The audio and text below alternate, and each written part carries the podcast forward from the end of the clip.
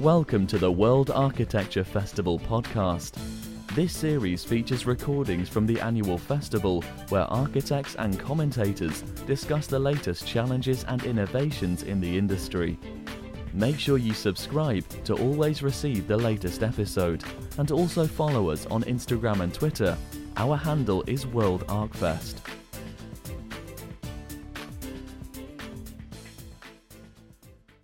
Well, good evening, ladies and gentlemen. I'm delighted to introduce Wolf Prix and to Peter Cook uh, for this penultimate session in the main auditorium today.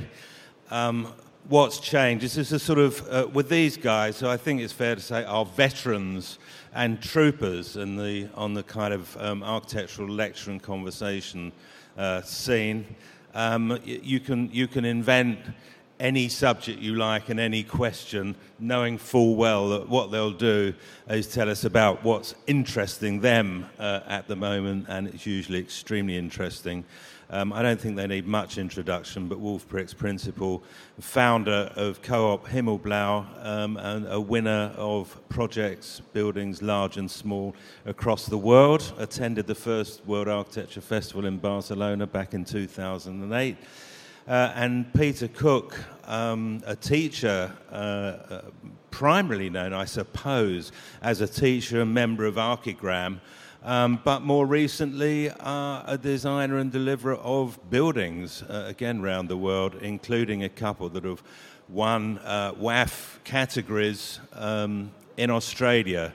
Uh, so, um, still, I, I, he won't mind me saying so because it's not a secret, but uh, Peter celebrated his 80th birthday uh, just recently. Um, he's still traveling uh, and uh, he is still delightful company. Please welcome Peter Cook.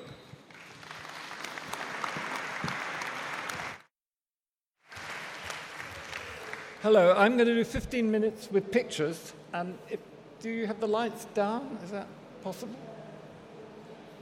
Okay. You know, what, what is going to happen in the future? I, I don't really profess to know, uh, but I'm just sending out a few, a few sort of possibles. Are we going to spend more time in the real country, or are we going to believe in some notion of countryside? Or are we going to import countryside into the city, into some kind of mixture of the two? Or are we going to look at our existing cities and implant countryside as a replacement of the city? Or are we going to bug the countryside? Are we going to mix countryside together with kind of cyber countryside or, or pieces of what appear to be countryside and then on, on discovery aren't? And I think in archigram time we're very interested in this mixture of the sort of robotic and the real and, and the growy and the real, and the growy and the growy and the robotic, or whatever the hell. Or are we going, this is a very, very old project, are we going to fold architecture into the countryside and sort of semi hide it away? Or are we going to incorporate more and more vegetation into straightforward architecture? Not just funky architecture, but straightforward architecture. Or are we going to live amongst vegetation? This is another fairly old scheme that some of you may know, where in fact it's part of a sequence where the vegetation gradually takes over the whole enchilada. And this is a roof of Peter Wilson's house in, in uh, somewhere in Germany, in, in Munster, where he starts growing his countryside onto his roof. But why not grow architecture in other kinds of ways of growing? We can again make the vegetation drift towards other vegetation, which is also drifting to more, towards architecture that itself is morphing.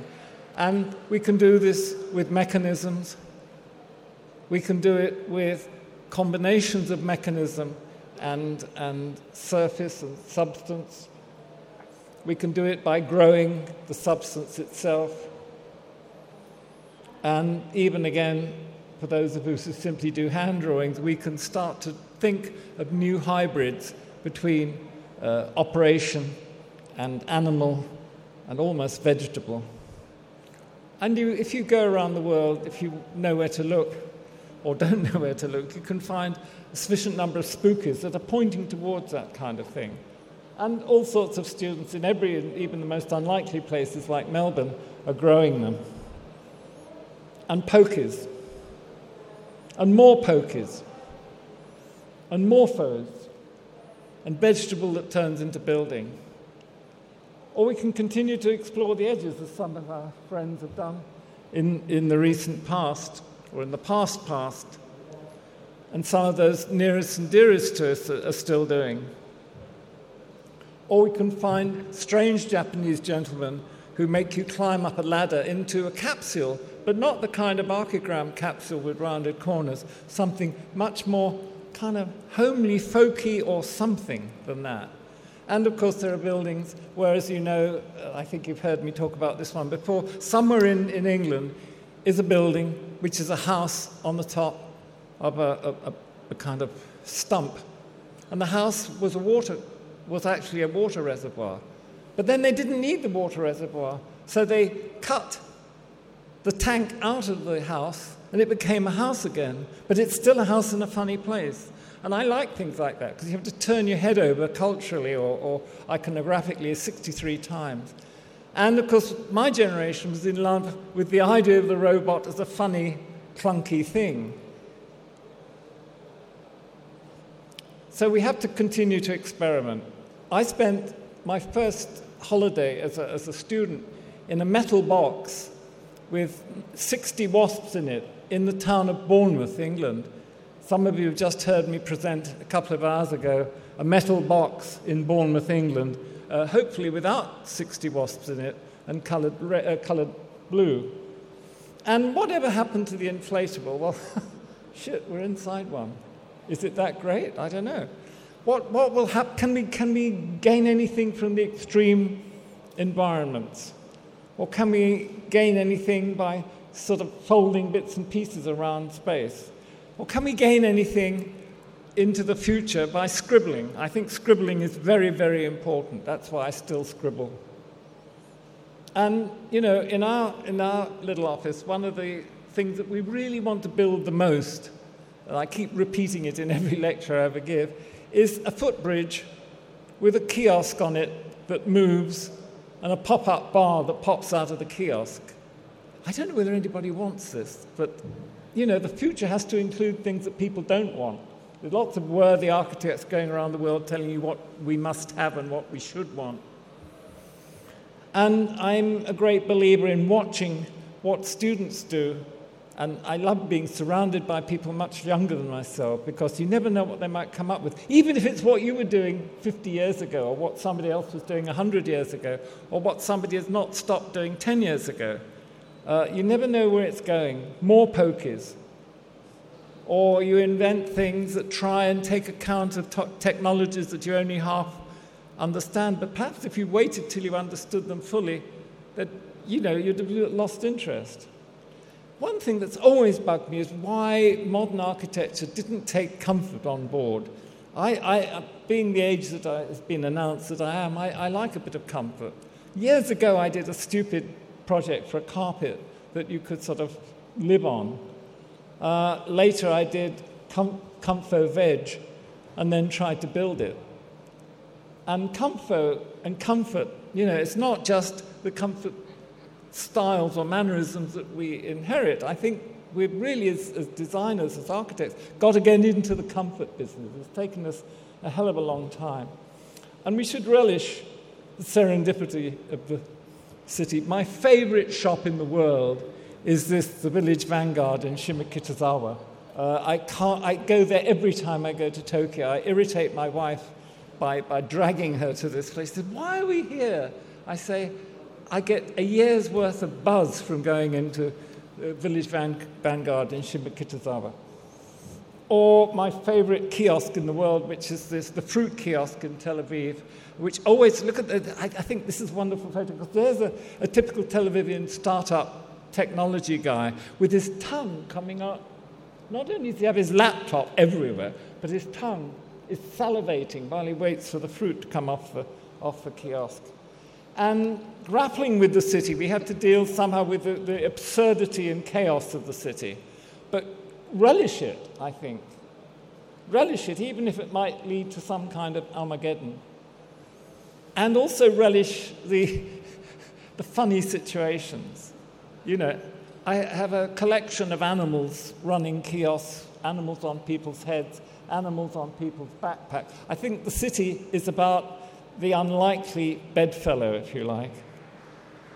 And we have to, for Christ's sake, challenge what is used as an excuse for economy, but is actually lack of imagination.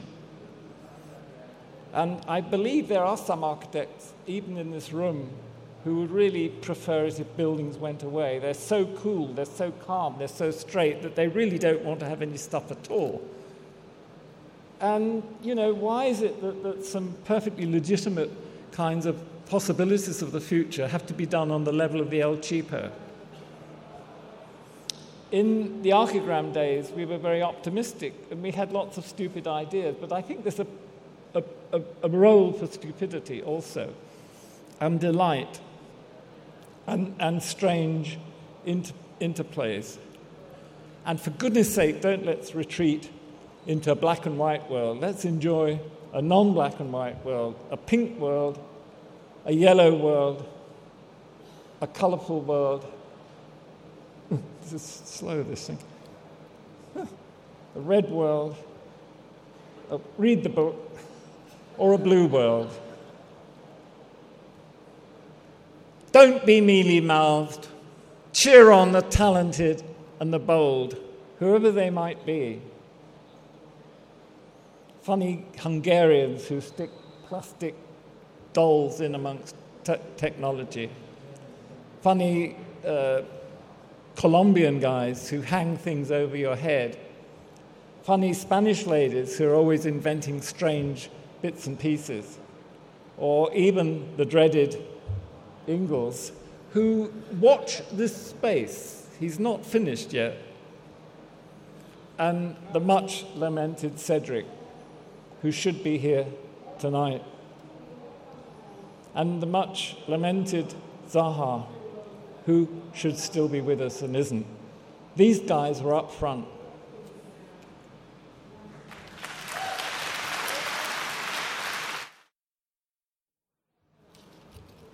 Peter, you, you are always very inspiring and very optimistic uh, to the future. This is what I really appreciate. I miss Zaha very much, especially in the times today where our system is going more and more into the conservative reactionary times again. So sometimes I have the feeling, Peter, we lost. Because now we are in danger that all the goals we could reach are suppressed in the future, namely the rights of the women and so forth. Um, I'm not going to show you projects. I'm rather make a reflection of our profession. I got a patch calling Architecture Tell Stories. I'm, I'm not showing architecture, I'm showing the deeper background of our fading profession. Where's the. Do you have the.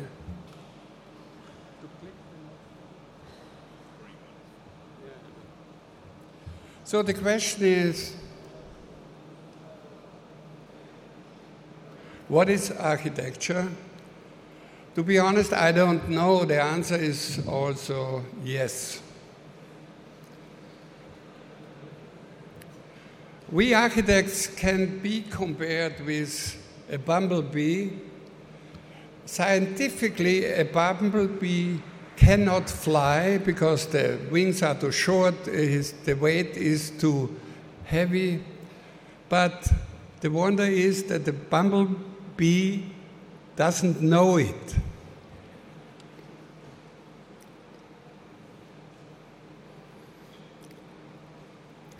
Compare this architecture um, 2,500 years ago. in my point of view, very stupidly, because um, stupid architecture, only the place is good because they need 36 columns to lift up a roof with 1,400 square meter. Nowadays, we can do much better.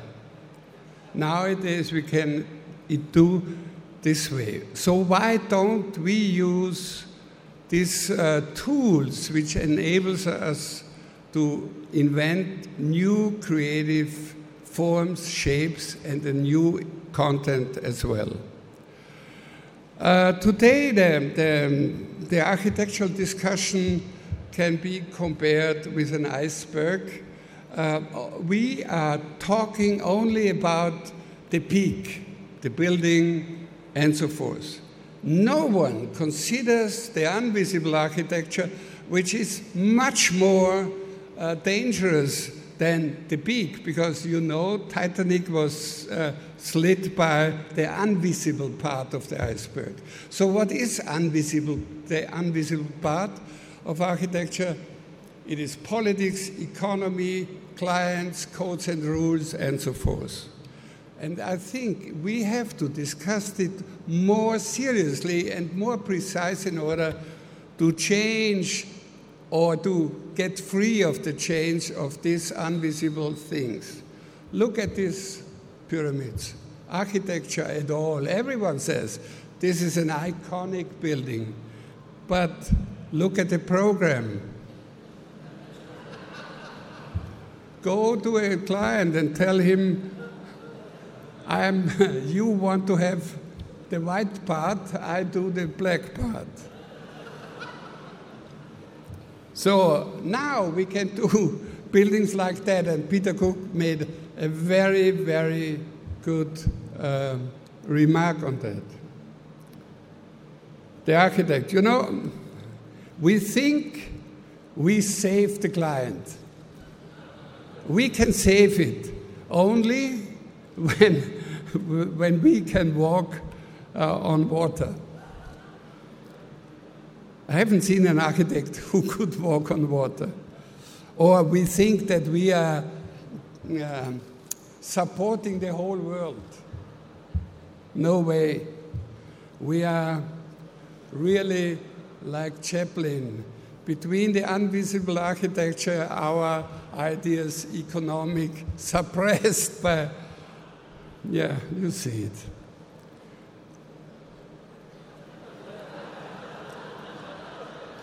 And this is the reason we are so endangered. You know that all.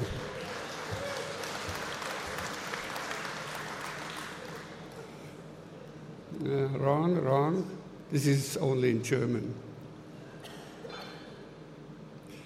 Uh, to make competition at all is a very stupid thing, and I have to repeat myself a thousand times.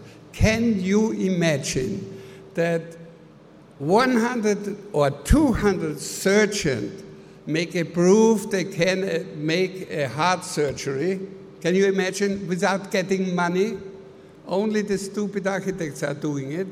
And I read uh, in the newspaper uh, recently that the um, uh, investor said, I'm happy to have uh, competition because I got 100 ideas for free. So we architects are sitting and welding the beam we are sitting on very efficiently. So, but how can we plan and think nowadays? Compare a Stone Age hunter who is following the deer um, uh, along uh, the tracks, the footprints and compare to a guy nowadays who has to find in an airport the right airplane at the right time who brings him to the right destination. What a difference. That means everyone has right, but nothing is correct. Complex systems cause complex problems, and complex problems can only be solved by complex solution. Nowadays, the guys from the right side simplifying the world in order to propose simple solution that everyone can understand. The problem of the complex solution is, like we architects know, uh, that it's very, very difficult to uh, communicate complex solutions, but in opposite to the simple solution, complex solutions are always new. Simple solutions are never new, they are old. Communication nowadays means I love you, hi, but you know that you can be spotted um, by wearing your, your mobile phone, but we developed a, a code where you can put in your mobile phone in the pocket and you cannot be spotted by the FBI or CIA or whatever. Look what this. Do you know this? This is a very famous painting. Nowadays, it would like this, or better the other way around. This is Google or and so forth.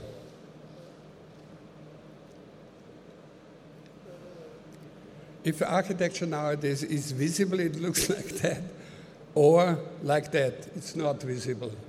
We call that greenwash. Uh, not by chance. I say not by chance, and this is a psychological approach as well. The the buildings nowadays with these small windows remind me on the defense towers of Middle Age, and they use in the background the same. They are used in the same way.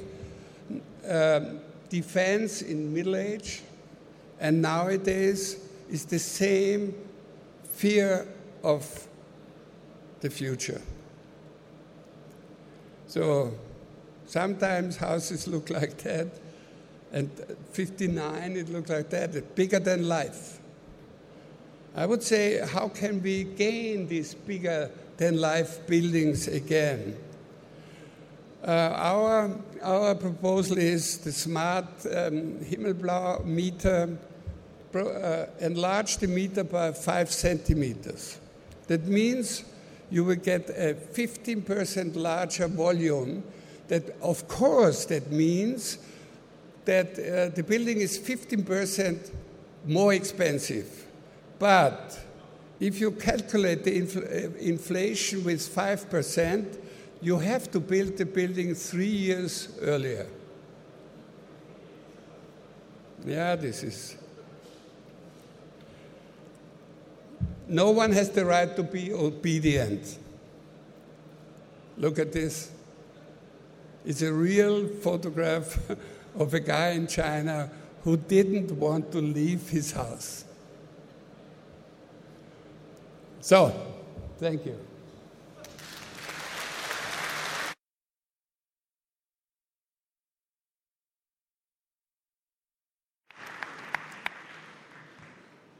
The thing is, despite um, despite your, your worries about the profession, Wolf, you are yourself an eternal optimist, and you also win competitions. But I just want to pick up that point because Peter, you do lots as well. I mean, is it because actually it just keeps you in training? Obviously, everybody needs to get work, but how much of a problem is this for, for either of you that, that you that you have to endlessly compete? I think I think it's a necessity, but that's placed upon you. I mean, you know, it's very rare to get a building other than through competition. Occasionally, occasionally, and I wouldn't mind. Uh, there's no. I don't think there's any kind of uh, hand on heart thing. You know, if there was some way of doing it without the competition, sure as hell. You know, you don't approve anything anymore. But I, occasionally, it's quite interesting to do a project that has has difficulties of some weird kind either a, a, sort of culture that you're not quite sure of, or a site. In fact, it's nice doing difficult sites. They're much easier to do than easy sites, so called. And, and, and strange, sort of funny, quirk. You know, half of, half of competitions is trying to second guess what is the story behind the story. And you can, most of them are actually committee committee decisions. You can almost read the members of the committee in, in, in, in the thing. Uh, but it has got to sort of absurdity now, and, and there's many competitions that really you know hand on heart you shouldn't do. I mean, the silly bridge that we did is one I always trot up. The, the prize money was 300 quid. It was in an impossible country. You couldn't probably cost you that to get there.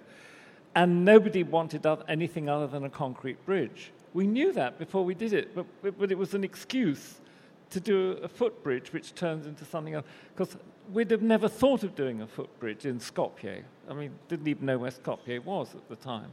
So there's a certain quirkiness, but I think one of the things that, that, that Wolf pointed to is the situation now that we perhaps were of generations that enjoyed the quirkiness because we felt that basically things are still moving all right. I think there's a seriousness now. I, I fear for situations where you know that we're, we're, we're minus half a percent in terms of our opinion about architecture because everybody's so bloody straight and careful and concerned and you know, the, the, the, prison window thing I, was, was a revelation. I'd, I'd never thought of it like that. Wolf, you're still doing the occasional competition? Only invited and paid because I don't want I don't want to work for nothing. It's a diminishing of the value of our thinking. This is what competitions are.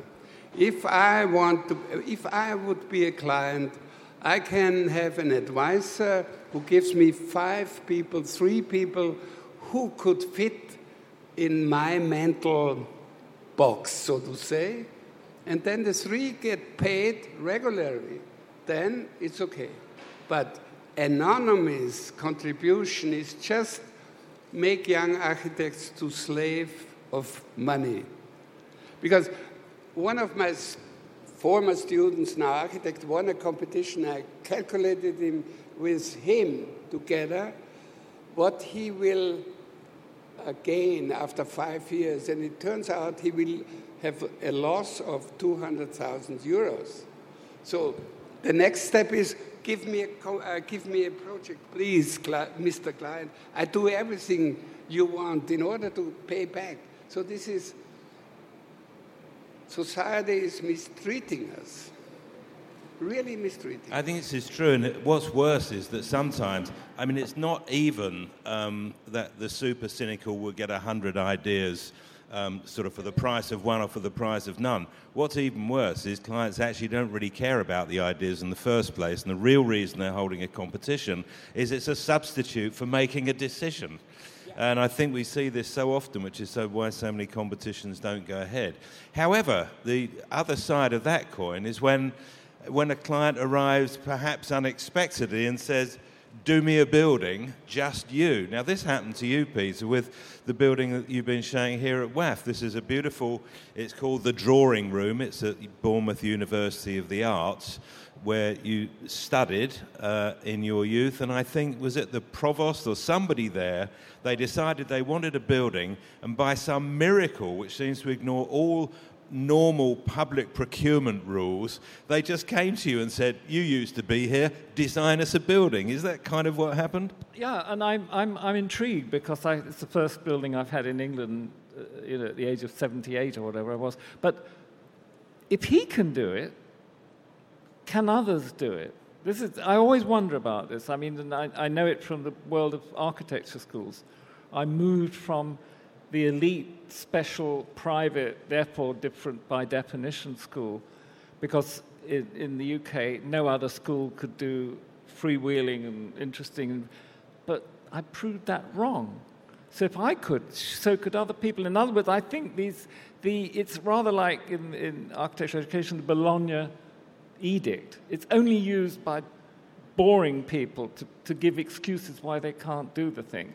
You know, he does extraordinary buildings in cities which other people seem to do very unextraordinary buildings in. But he, you know, their buildings have to fulfill the same laws. I think there's a, there's a sort of dare I say, conspiracy of the boring to draw your attention to the limitations. And they, they, they so terrorize vice chancellors or people who build fire stations or whoever they may be into saying, no, no, you can't do that because it would be breaking the rule. But if our bloke can break the rule, and if, you know, the mayor of Lyon or something can break the rule, then surely the others can break the rule if they wanted to. It's, it's, a, it's a comfort defense thing. Yeah, there's, there's usually a way to do it. Uh, Wolf, when's the last time that somebody came directly to you, no competition, no interviews, and said, do us a building? Two days ago. Fantastic. It's all working, ladies and gentlemen. Uh, yeah, but uh, I have to tell the story how we are treated. Um, I just want to, to say something about what's changed. My father was an architect.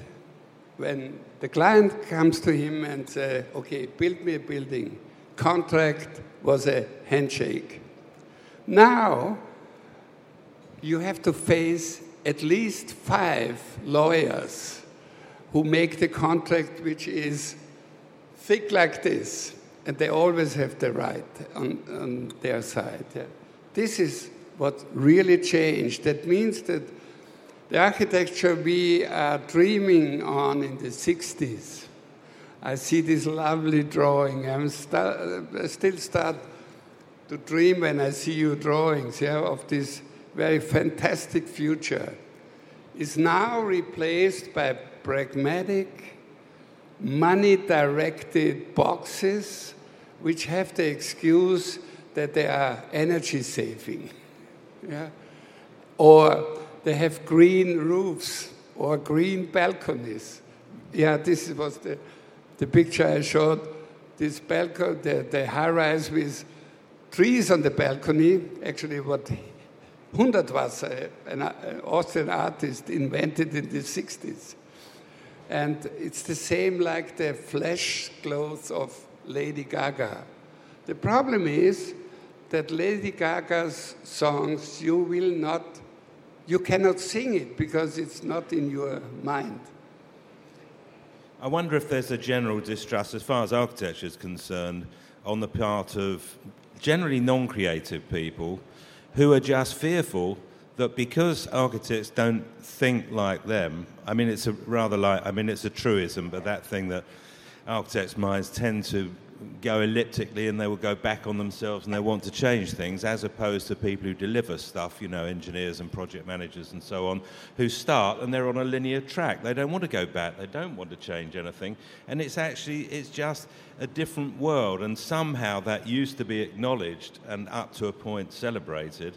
And now it's kind of, you've got to de risk everything. That's the great phrase. The reason you need five lawyers is there might be a risk if you only had one that you might not have got a good one. And I loved your point about, you know, do you ask 200 heart surgeons to do a competition to see who's going to actually do the operation?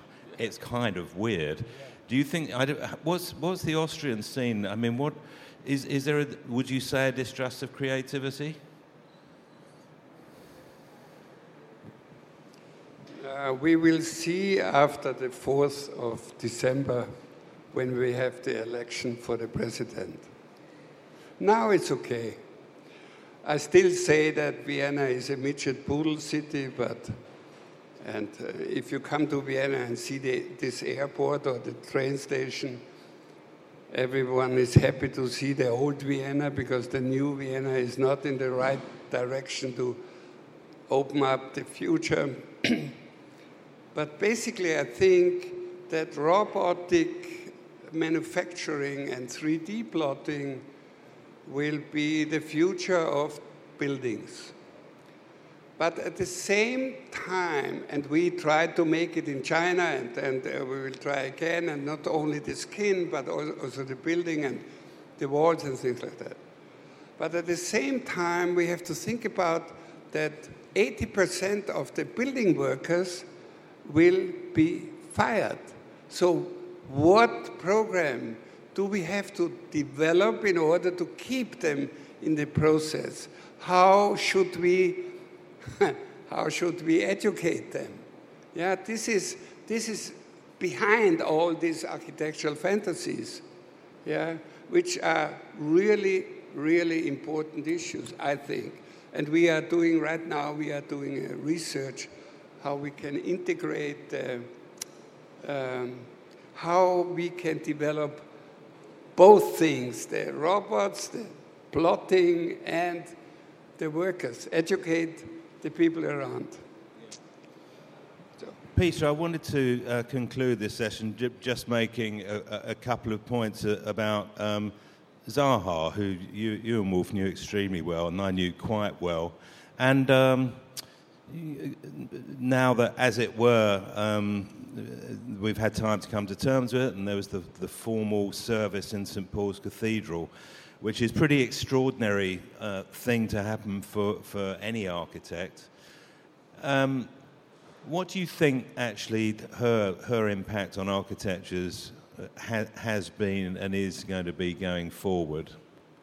I think it's actually counter, counter historic in the sense that, you know, the, the, the era of the individual great architect was supposed to be dead, but it wasn't. And I'm, I'm, not worried whether it should be dead or shouldn't be dead. I think it's a red herring.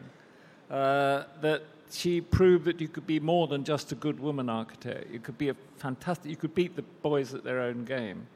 And she could beat the, the, the guys who begat her at their own game, if I dare say so. You know, I think her stuff's much more interesting than OMA, right the way through. Uh, and and uh, I think she also proved that you could be tiresome and precise. I, uh, in, in, a, in, a, eulogy half a year or a year ago, before she died, said that she was the sort of John McEnroe of architecture. And McEnroe got irritated because he, he was literally, it, it, it, offended, I think, okay, perverse bastard perhaps, but it irritated him that the ball was not where it was supposed to be. And I think it irritated her if somebody pissed around in the design process. And we're not, again, you know, political correctness suggests that we shouldn't do that. We've got to be nice guys and sort of quietly fire the person instead of telling them what they did wrong. So I think it's all to do with that. I think, I, think the cult of the personality is a great. I mean, God, we're sitting with a fantastic personality, you know, and Himmelblau wouldn't be Himmelblau if it wasn't for, for, for this character who can be perverse and special and funny and all that. You know, it's not made up of X number of Austrian and, and English and Vietnamese, whatever they are, guys sitting at computers. Uh, and I think it's about that. But, but we have, you know, I think one has to occasionally say some counter correct and, and, and anti historical and uncomfortable things in order to, to move forward. I don't, I'm, I'm still optimistic that everybody will, you know, the, the world will get bored with being boring. Wolf? Sorry. Like I said, I, I miss Zaha very much uh, because when she made a, a statement, uh, everyone was listening, and she was defending an architecture which is already the future. And it's very important to have voices. Sorry. Go ahead, please. Praise Zaha. Well, she was an she was an extraordinary character. Who uh, I remember when she won the peak competition. I was editing building design, and um, uh, she gave a lecture at the RIBA about this project, and we had uh, we had a drawing and instead of just laying out the page in the usual way with a sort of, you know, rectangle image and the text running around it, uh, we split the image up and had it sort of running off the page. Um, it was very, very modest, um, not particularly clever, but just something slightly different because everyone knew that some, there was something different on the scene here. We just all knew it straight away.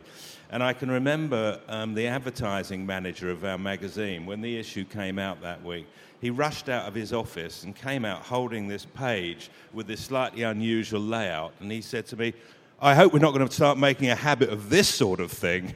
And I think that was a kind of quite a, quite a British attitude to doing anything different and doing doing something with interesting with, with something that you hadn't seen before. Wolf. Yeah, when uh, uh, when we had to appoint a teacher in our school in Vienna, the architectural school, where I was the, uh, the dean of the architectural department, I called Zaha and Zaha, would you come to Vienna? And she said, Are you kidding? I said, Would you come to Vienna, please? It's, it's a nice city and the school is very good and the students are talented. Second question was, Do you have a helicopter airport on the roof of your school? And, and I said, No, but we have pension. and she said, Yes, I will come. Well, that's a sort of bittersweet note to end on. Um, Patrick Schumacher's here in the audience and be giving a, a keynote address um, in about 20 minutes' time. Patrick, welcome. Um, in the meantime, I've thoroughly enjoyed this conversation. I hope you have too. Peter Cook and Wolf Prix, thank you very much indeed.